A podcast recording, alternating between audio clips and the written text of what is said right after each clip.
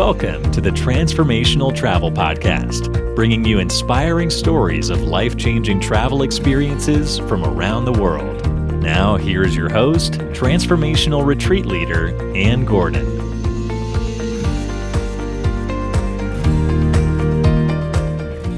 Welcome to another episode of Transformational Travel.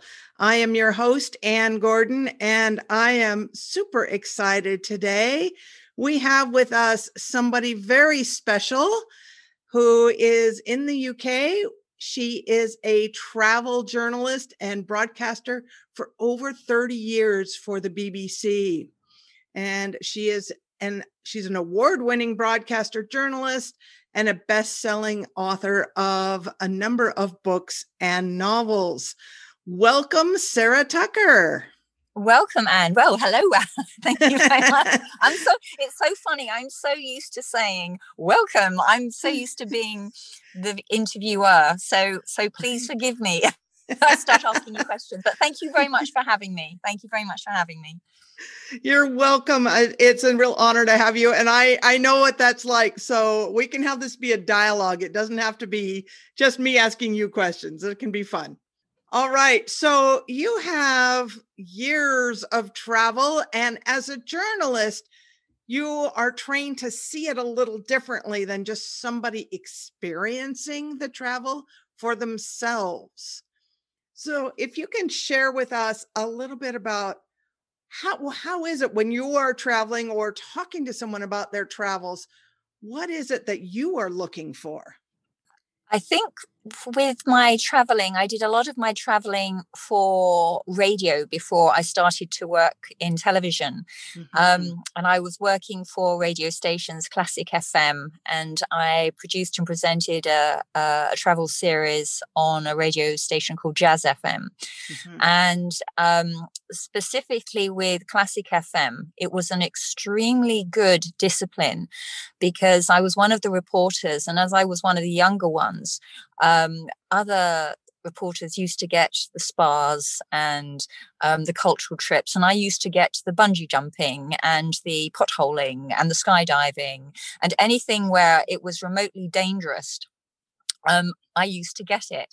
And um, the discipline we had is that wherever we went, whether it was to Paris or to Peru, or as I said, mentioned skydiving or uh, skinny dipping or whatever, whatever it was, um, we had three minutes maximum to encapsulate a place. So it's a bit like saying, write about France in 600 words. Wow. So, first of all, you have to identify a theme, uh, something that's relevant to um, the audience, mm-hmm. uh, something that they will find interesting. So, for example, I was um, asked to go to Paris. And um, again, I had three minutes to talk about Paris, to encapsulate wow. Paris. And, and uh, it it is one of those places where people are extremely passionate. Um, mm-hmm about everything uh, you know from uh, from food to architecture it's you know i've interviewed quite a few architects in my time and when i usually ask them you know what is your favorite city mm-hmm. and they mm-hmm. always mention paris because architecturally they say it is exquisite. Now, I don't have an architect's eye, but it does every time I go there now. And every time I go to visit a city, I do look at the architecture and I, I, wonder what makes this place exquisite compared to another. Why didn't they say Rome or Florence or, or mm-hmm. you know, mm-hmm. some of the other exquisite, you know, Vienna? But they always say Paris, and and I think it's because it's the symmetry, the use of height, the use of light, um, and and the fact that sort of size doesn't matter. So um, they've got the, the villages within within the city, mm. and they're all absolutely beautiful. So for example, when I was in Paris, I chose to look at the squares. They have, you know, that just like every, every place have these these communities within the squares. You ha- we have them in London. Um, they're all very different. They all have a history, and one of the squares was. Um, uh, uh, Monsieur Eiffel, who um, designed the suspender belt and the Eiffel Tower. Um, uh, which have a sort of they actually do look quite similar. Mm-hmm. Um, he helped design this particular square in Paris, and so I I was able to introduce geography with design, um, with a bit of I suppose titillation about the sort of like the suspender belt, and and and and it it caught everybody's imagination. And usually, when I'm interviewing somebody, um, I usually in three minutes you're interviewing about three people maximum occasionally four if if if you've got a little bit more time mm-hmm. but usually three people and you want people who are not tour guides so not necessarily people who know everything about the place mm-hmm. which can, can come across as very monotone and actually quite dull. You want someone who knows something about something specific and is terribly passionate either very angry or very upset um, just very very emotional in their voice. And and i think especially with radio you're i think it's there's empirical evidence to prove that with television it's all about what you look like. Then it's about how you sound and then it's mm. about what you say. With radio it's it is very much how you sound so your accent and then a lot more of it is about what you say and it's very intimate. So when you're listening to somebody who's very passionate about something who can make something quite simple that you know nothing about um, draw you in it's it's wonderful. And it was uh, it's actually compared to each media television radio and print probably radio interests me the most because um, it has that intimacy um, and uh, you feel as a as a listener i must admit when i'm listening into a podcast or a radio station and someone is talking about something it completely draws you in um, in a way that unless you're you're reading a, a really good writer a really good author or a program and it's usually those programs where you've got a, a story being told and there's just a you know a, a blank screen and just a face peering out at you, talking to you intimately. Nothing draws you in like radio does. I love that. And I think it's the difference is in radio, they're you feel like they're talking to you, whereas on TV, they're talking at you. And that's a huge difference as how we receive it. And I also want to comment on when you're you you have you're assigned say to talk to architects about a city or what city is important to them it's I, I see that it has brought about in you a whole new way to experience a new location you're seeing it through their eyes and it's probably bringing something out that sure you'd notice the amazing buildings but not in that architectural view of it and what makes it so unique. So that is is really incredible and and so part it sounds like part of what you do is give this whole new perspective of perceiving a place in 3 minutes or less you know so and that could be quite a challenge i would imagine to bring this shift the perspective in that short of time very much so, Anne. At the moment, I'm just working on the um, authorized biography of the physician and psychologist Edward de Bono. And he was famous for coining the phrase lateral thinking and creating thinking tools that um, help people to be creative. And one of them is to realize that perceptual thinking is what it's all about and to take on other people's point of views because when you take on other people's point of views it becomes much more much more interesting. Um, and uh, you know always whoever i've worked for or worked with they've understood you know with with television obviously uh, you know if you're young and fit they're they're going to put you in a position where you can do something more adventurous. Usually, it's a bit of a cliche, but they usually do. Um, and with radio, even though there's not a visual thing, they probably will do that because they feel that you can um, experience more. So, consequently, um, share more. But I feel that um, when I'm uh, when I'm traveling to destinations, I realize my experience is, is, is my experience. It's very subjective. I'm not writing or I'm not producing a travel guide. I'm, I'm, I'm producing a travel narrative. It's, it's my experience. Like so many people, millions of people have traveled from London to Paris or from London to Sydney and Sydney to London. So so and everyone will sort of like know that journey, what to expect. But every journey is utterly unique because the person is taking it. So you've got these guidelines, but this is why you know people. I remember once I was talking at a at a travel show, an exhibition, and I was talking about my travels, and I'm very passionate. I've been very blessed and fortunate to travel extensively, and and also even more fortunate to be able to travel with my son since he was a bump i suppose you know he's mm-hmm. um he's 22 um in a couple of weeks time so um and and he has experienced an awful lot with me um but i have uh, been aware when I've written about it, um, my travels and talked about my travels, um, how uh, I'm I'm enthusiastic. Everything is wonderful, and I remember one lady coming up to me at the end, and um, she said to me, um, how do you get so passionate why you know sort of like, how do you get that passionate and i'm i'm thinking oh i don't know have you ever gone out with someone you know it's sort of it's a really odd question to have mm-hmm. i said you mm-hmm. know when when you meet the right person you will know you will you'll find out you'll identify with it but there's i i am i i think i am a very enthusiastic person I'm incredibly curious.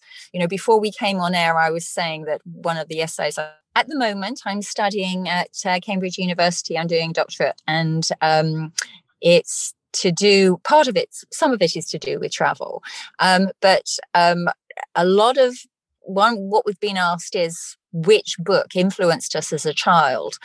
And a lot of my peers were influenced, especially my female peers, were, were influenced by Cinderella, Snow White, Sleeping Beauty. And I always thought of those characters as glamorous victims who were very happy to be in stasis and and be rescued by a man.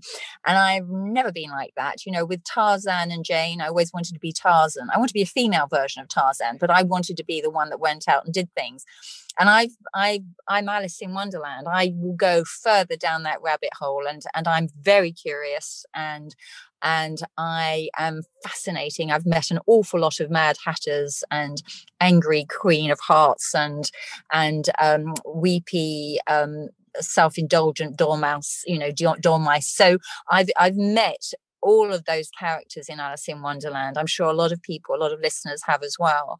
And it just made me smile because in Alice in Wonderland, at one point, she does say, this adventure is in, you know, words to the effect, this adventure is credible. I must write a book about it. And I've written about seven books, uh, you know, it, so it's interesting what, what influences you as a child. And I think when I was taking my son um, with me, I wanted to give him a lot of different role models a lot of different perspectives not just the ones that he he had while at home. You know we traveled a lot to canada we were in the wilderness um, he we went to india he went tiger trekking in india which was a fascinating experience because um, we saw a young male tiger um, in the wild and this young male tiger was staring at my son who was actually people who interested in um, uh, Eastern philosophy. He was born in the year of the tiger. So my young male tiger was staring at another young male tiger. And it was quite, you know, tigers, their eyes are human. Um, someone who knows, who's a, a zookeeper that I know well, said that you know the thing with lions you can distract lions but tigers they will eat you so i was looking at this young male tiger thinking I know you look human, but if you touch my son, I, you know, but um, so so I've I've always when I've traveled, I have been I've never lost my curiosity. It's it's actually increased my curiosity and always my um, appreciation of how fortunate I am and how much I can learn from the experience as well. Beautiful. I I love that and it's great advice for our listeners that when we travel we travel from the perspective of curiosity from that place and and it kind of just when you do travel it automatically inspires curiosity because everything is new and different mm. or even if you've traveled someplace you've been before you see it you can see it in a whole new way so we are going to actually take a quick break and come right back. We're going to hear from our sponsor and then we're going to come back and hear more travel stories with sarah. So we'll be right back. This episode of Transformational Travel is brought to you by Whale and Dolphin Wisdom Retreats. Immerse yourself in the healing energies and connect eye to eye, heart to heart with wild dolphins and whales in Hawaii, Bimini, Mexico, Panama, French Polynesia, and more. Begin your journey at whalewisdomretreats.com. We are back, and I have some questions for our guests. So, so, Sarah, as you were talking before the break, you were there was a couple things on my mind. And one question is if you could give some advice to travelers or people who are new at traveling, what would you tell them as to to get the most out of the experience? Uh, good question. I th- I think the first thing I'd say is become a travel journalist. Honestly, become a travel journalist. really, because it is it is it is the best way to travel in the sense that you have to be a, an observer. You learn to observe rather than judge. You have to talk to the locals. That's why, as I, I mentioned before, I love radio journalism because uh, sometimes I travel mostly by myself. Sometimes I travel with other journalists. And I can see with the newspaper and magazine journalists, they can be lazy. They can be lazy. They can take the mm. material, they can write stuff down, um, and they can listen or they can switch off.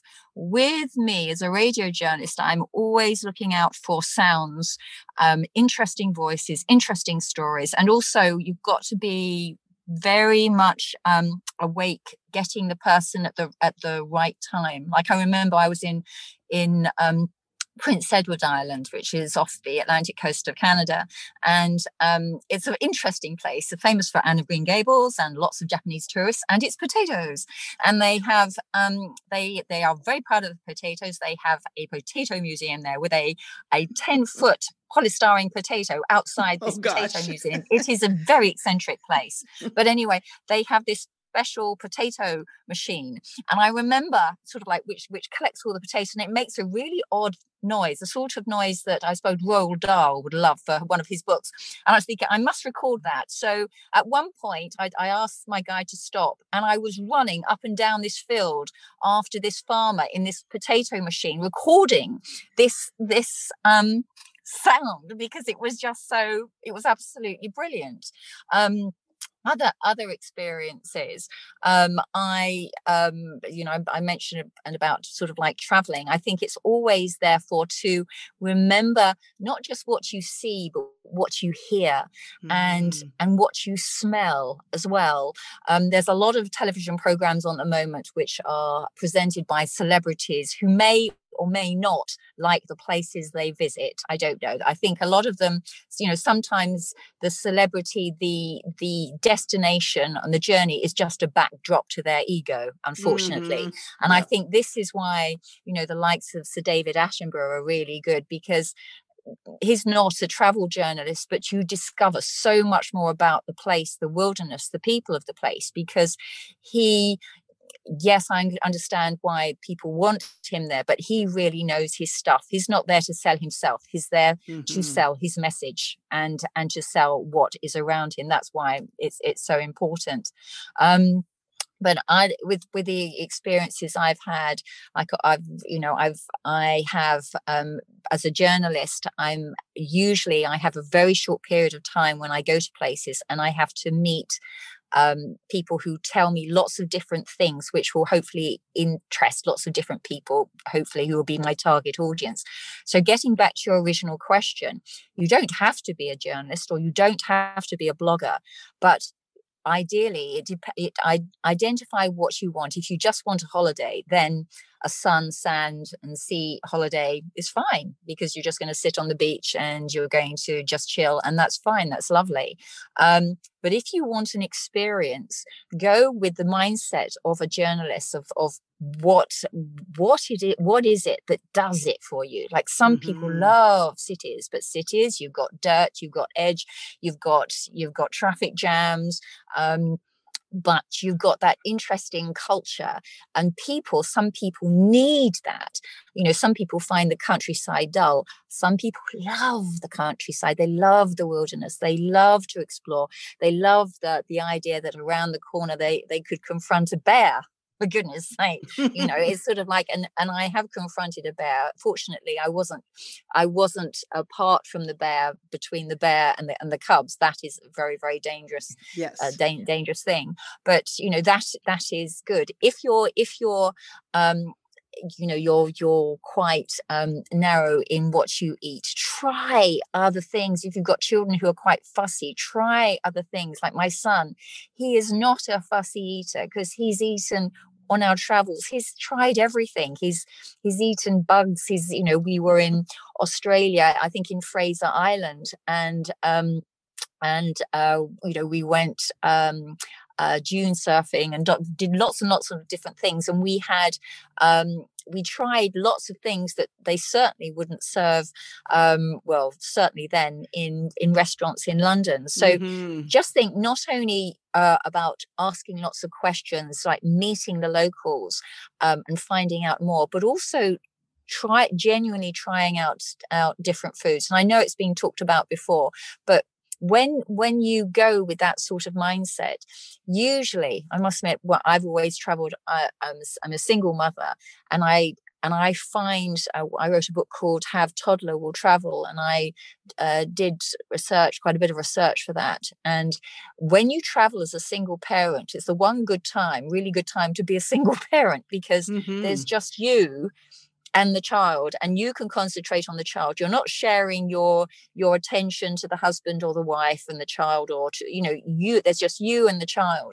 And i um a lot of the people i spoke to just recommended um if you've got two children you know taking um a child at a time so that you've got you know the father can take one child and the mother can take another child i, I don't know how practical or you know or the or that there's very much up to the family but to mm-hmm. get the most from that experience a real bonding experience um that's a you know that i think that's rather a, a, an original idea i love that and i think that you can boil it all down to one word and that is is be a participant in the in wherever you are traveling to not just the observer and we, yes, we don't all have to, we're not all going to be travel journalists.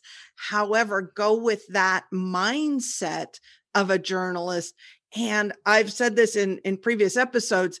If you can get out and talk to the locals, and I loved earlier when you talked about meeting somebody who's passionate and has an opinion about something whether it's a it's a really positive or a negative you're you're really feeling the lifeblood of that area. And even if you don't speak the language just just learn a few words and try or find somebody who can who can translate for you so that you can really see it. And i love that you brought up the other senses. It's not just about seeing, but smelling and hearing and feeling the experience in every and tasting every way. And and I gotta you, you were talking about eating different things. I gotta share. I I don't know if you know this, but I married a man from an indigenous tribe in Panama who live way out in the rainforest as they have forever. And wow. I, yeah, it was amazing and no electricity. So I learned really quickly that they're not going to understand when I say I'm a vegetarian. They don't get that. And so, so I learned really quickly that I ate whatever I was given and was grateful for it because there's not another option. You know, I can't say, well, what else? Can I go make a peanut butter sandwich? Because there isn't any. What's the weirdest thing you've ever eaten, Anne? What's I always get asked this question, so I'm asking you. I know the okay. weirdest thing that I've been offered, but what's the weirdest thing you have ever eaten? Well, it's not super super weird, but it was it was strange and that was i remember one morning my father-in-law, who is who's a character, and he he was so proud and so excited to give me my first iguana egg. Wow, that is unusual. That is unusual. It's weird. And so he gave it to me and it was it was boiled, hard boiled.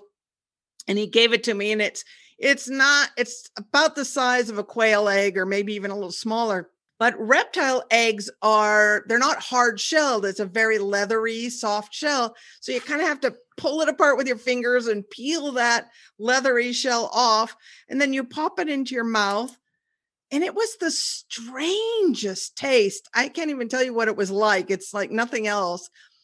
And my mouth, I I have an American mouth and we tend to eat a lot of sweet things at breakfast. And this was breakfast.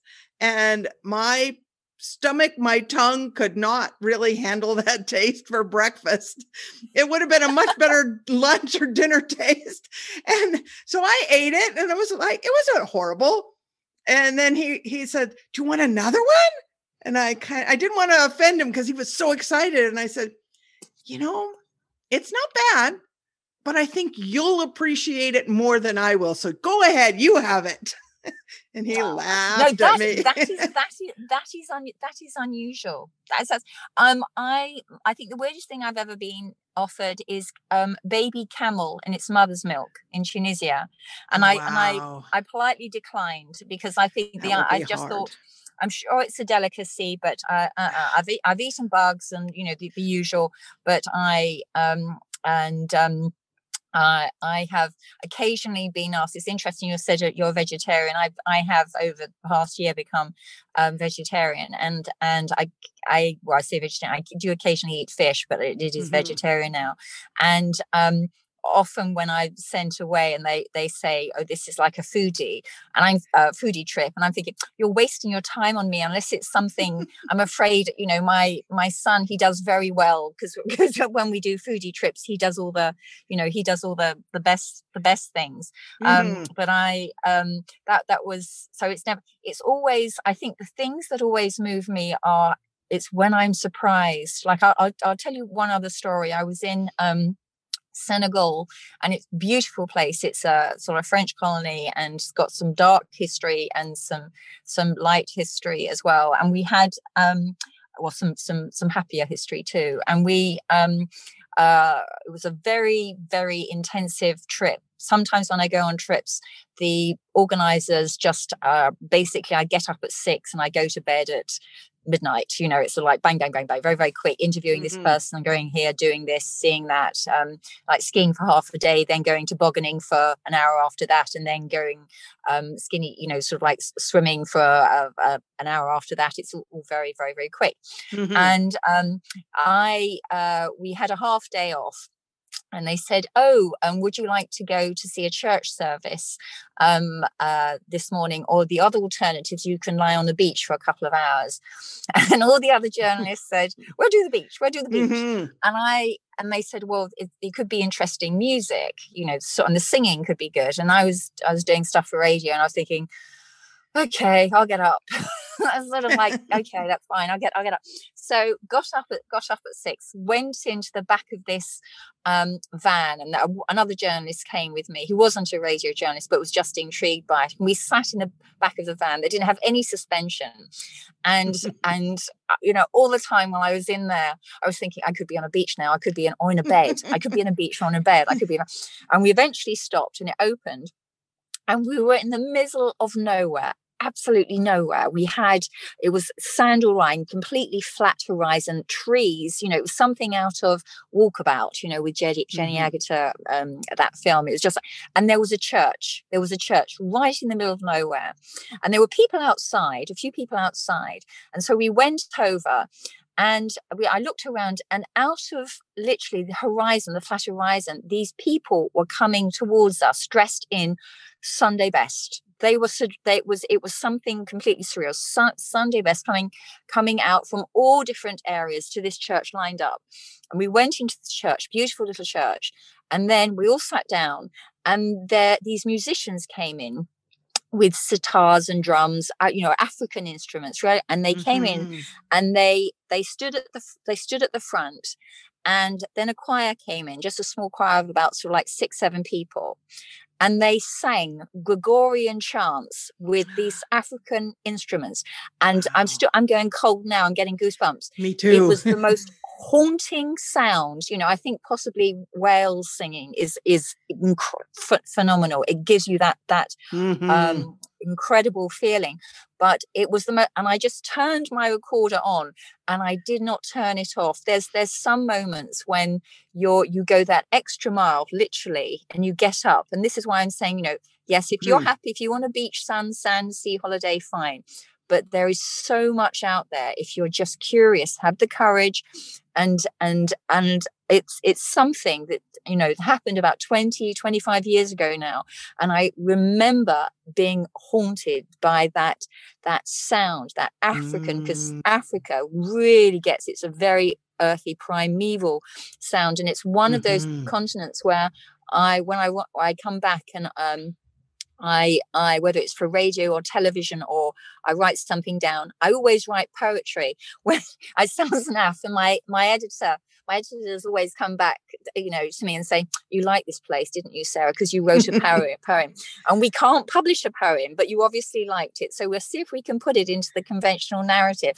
But I, you know, poetry transcends. If you have to write a song or a poem about a place that you visited, that's when it's got to you. It's mm. really got to you, and it's done you good. It's it's it's not just a place you visited it's a place that has healed you in some mm-hmm, way mm-hmm. Uh, that's what mm-hmm. i feel i think travel can be very healing i wrote a book called the a to zen of travel um, uh, not so long ago um, because I felt that people were traveling for the wrong reasons and they should travel to get rid of their emotional baggage. So, you know, if they've got anger management issues, you know, don't go to a city because it will just make it worse. And mm-hmm. if you're lonely, don't go to a city. Go to somewhere like the Yukon, a wilderness. You know, if you if you're heartbroken, go to a place that's that's if you like has got bigger stuff than yours. I always mm-hmm. think going to mm-hmm. somewhere like Shanghai or or Beijing. Um, their history is so rich, so tragic, so deep, so complex.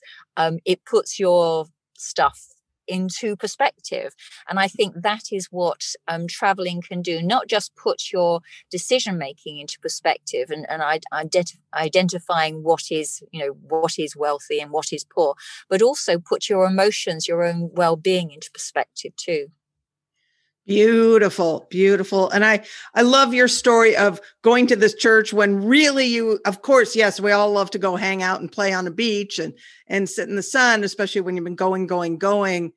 But travel gives us the opportunity to explore places and experiences that we would never ever have. And we had a I had a similar story. We were I lead a retreat every year to Mexico on Baja where we hang out with the gray whales and do a day with the blue whales. And the tour company that I've used for years there has always said, Oh, you've got to do the mission trip, do the mission trip. And it never called to me. And we're like, No, we're not really interested. We just, we're all about the whales. And one year it was too windy to go out on with the blue whales. And they said, Well, we're like, what else can we do? They said, do the mission trip. You'll love it. And we're like, yeah, okay, okay. So we went, and it turned out to be the most amazing experience. And we started right in the town square, and there was this this little government building on the square that I never went in in years before. And it turns out there's this incredible hand painted mural with this warrior goddess Calafia, which is what California is named after, and her whole story. And that was just the beginning of a series of magical experiences. And the funny part is, the whole trip was called the mission trip. The mission was the most uninteresting part of the whole day.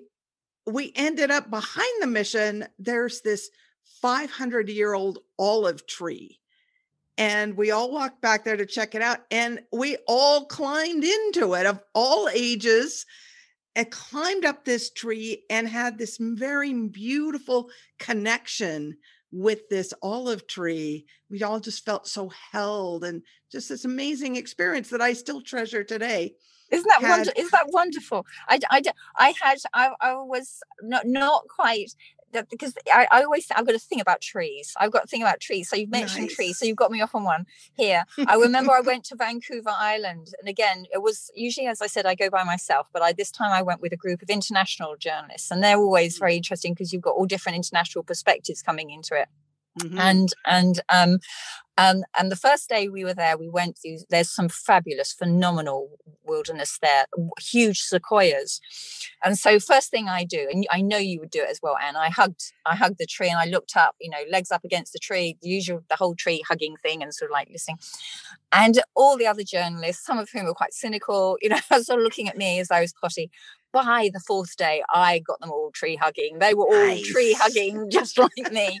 So you know, it. it is, it is, it is um, intoxicating, and it is catching. Enthusiasm is is is catching, um, and um, you know, I I feel that a lot of my the the the best the best trips that I've done have involved wilderness. You know what you do mm-hmm. with the mm-hmm. whales is you know it is it just draws you in, um, and also not just sort of like ocean ocean um, exploration, but even something like I I went um, to a ranch, Home Place Ranch, which is just outside Calgary. Um, it's owned by a sort of like um, a guy called Matt McKenney, who is a um, he's a John Wayne of a character. You think about it that way.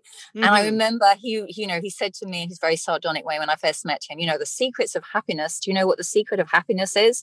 You know, which is a biggie, you know, sort of yes, first day yes. there. Oh, okay, right, okay. Um, uh, square four, you know, three square meals a day. No, no.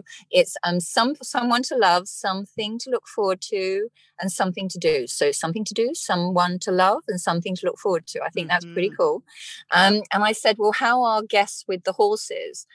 And um, he looked at me and he said, well, he said, um, he said the uh, he said the English talk to their horses more than they do to each other, which is true, which is true. Mm-hmm. He said the mm-hmm. French, considering the French eat horse, they're actually very good with them. Okay. and he said the only, he said, now this is possibly a bit controversial, but he said the only nationality he's ever had to ask to get off the horse and walk back because they were using the whip and the spurs too much mm. were Germans.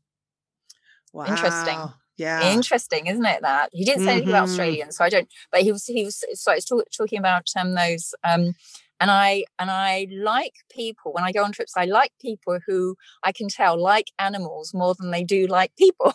there was another mm-hmm. guy. Again, this was in Canada. I'm sorry, I'm mentioning a lot of Canada, Canadian stuff, but I, I do. I must admit, I do love Canada. Mm-hmm. And I've done stuff for the Discovery Channel um, for it as well. Um, nice. Um, but I remember there was a couple, an English couple, who'd tourists who had gone to um, uh, I think it was the Algonquin or possibly um, in the in the Yukon, but they'd they'd been eaten by a bear. And and I'd been sent over there to say actually it's really really safe now because you, you won't get eaten by a bear. But mm-hmm. I, I I interviewed this park ranger and I said, Oh, well, you know, the national parks there are not like the parks that we have in the UK. They are real wildernesses. Mm-hmm. And and I said, wouldn't it be better if you had more paths? And and this guy was um, not a very good person to interview for radio because it was always very monosyllabic. So I had to uh-huh. try and really engineer the questions to be as open as possible. Mm-hmm. And he went, Nope. and, and I said, Oh, right, okay. I said, so, um, but you know, some, you know, an English couple, a couple got eaten, and actually the woman was pregnant, so it was a double, you know. So, oh gosh. And he said, he said, yeah, I know. And I said, so, but that, you know, that it's really, it's not very good for tourism. And he said, well, we direct them where to go, and we tell them that they were they're the bears, um, and and and also if we have more paths, it will damage the wildlife. And I said, but yes, but tourists are getting, you don't want the tourists to get eaten. And I'll mm-hmm. never forget his answer. He said, the bears were here first. Right. The bears were here first. And I like that. Mm-hmm. I like that answer. The animals were here first. We are just we came second. Yep. So you you suck it and see. We're in, and and this is when anyone wants luxury accommodation in the middle of a jungle or of a forest yes. or you know they want luxury accommodation.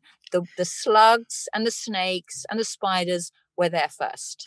That's you right. are the one who's the alien. They're not. You are. Yep. Suck Yep. it up and you know, just suck, suck it up. Um, you know, leave your ego at home when you travel. It's really the best thing you can do. I love that. And I have said that for years. I used to, I used to, you talked about tigers earlier. I used to train tigers and wild animals, and I'd go out and do school educational outreach programs to teach a respect for wildlife. And I always tried to put it in that perspective. It's like, we are in their home. It's like, would you walk into somebody's house and throw garbage all over their living room? Well, of course not. But that's what you're doing when you litter because you're throwing garbage in the living room of these of the wildlife so i i love that it's it's so true and we could go on and on and on with your stories and i wanted to ask more about your son but we're running out of time so if you're up for it i'd love to have you back in the future I would another- love to. Yay. Yeah, I, I would love to. Tom, Tom is actually, as I said, he's studying geography at the moment. He's in his last year, um, and he wants to be an actor. And he was, he's a Mm. very good actor. But I, I think he's he's a very good traveler. I would say, without doubt, he's the best traveling companion I could have ever asked for. And I have absolutely loved sharing my experiences with him. Um, you know, uh, much better than a boyfriend. When you when you share it with a boy- boyfriend, you're in the bedroom all the time, so you see absolutely nothing right well, you know, but I'm Yes. sort of I'm a big a bit facetious there, but it's true, you know. yes. So um um well if, if if you're if you've got a good relationship, that is. If you've got a bad one, you probably see lots of stuff. But um no, he's he's fabulous. Tom is fabulous. So but Yeah, thank we you very much for having me on, Anne. You are so welcome. And yeah, I want to, I want to, we'll do a whole episode on traveling with your child and how that, that transforms the relationship in the future. In before we let you go, tell us a little bit about your books and how we, people can find them. Well, um, I'll t- I'll tell you I'll tell you about um, I'll tell you about uh, three books. Um, first, first of all, the first book is um, one I mentioned earlier, the A to Zen of Travel. You can get it in bookshops, but get it on Amazon. It's quicker. It'll make a very good Christmas present. It's the one about where to go to if you've got emotional baggage, and we all have emotional Mhm. baggage. If you're feeling lonely, angry, upset, vain.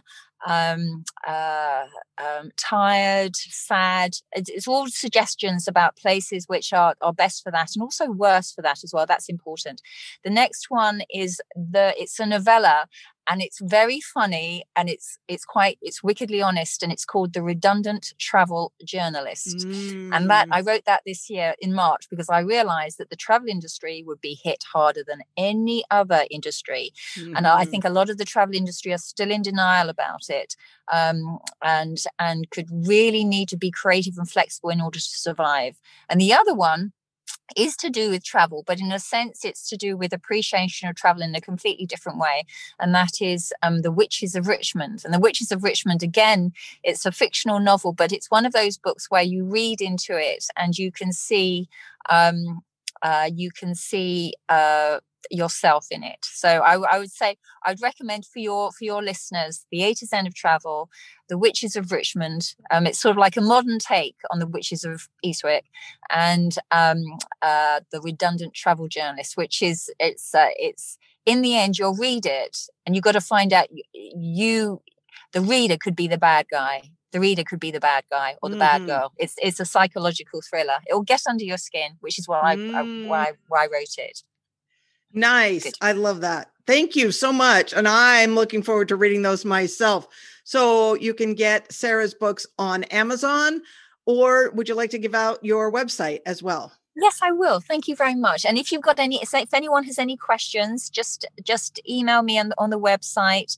Um, uh, my uh, website address is sarahtucker.info. That's Sarah with an H, Tucker, T U C K E R dot info. Perfect. And we will put the links to her website and to her books on the show notes for you to listen to. So thank you. It has been a lot of fun, and I can't wait to connect with you again and hear more travel stories from your life. Thank you, Sarah, for being with us today. It's a pleasure. Thank you very much, Anne. Thank you. It's been a real honor to have you, and uh, it was a really enjoyable experience. So, that's it for another episode of Transformational Travel. And if you've enjoyed this episode and this podcast, hit subscribe, follow, and please rate and review the show and share it with your friends. And so until we meet again, safe journeys, everyone. Thank you for traveling with us today. If you enjoyed the show, subscribe to our podcast on iTunes or wherever you get your podcast. Get more information at transformationaltravelpodcast.com.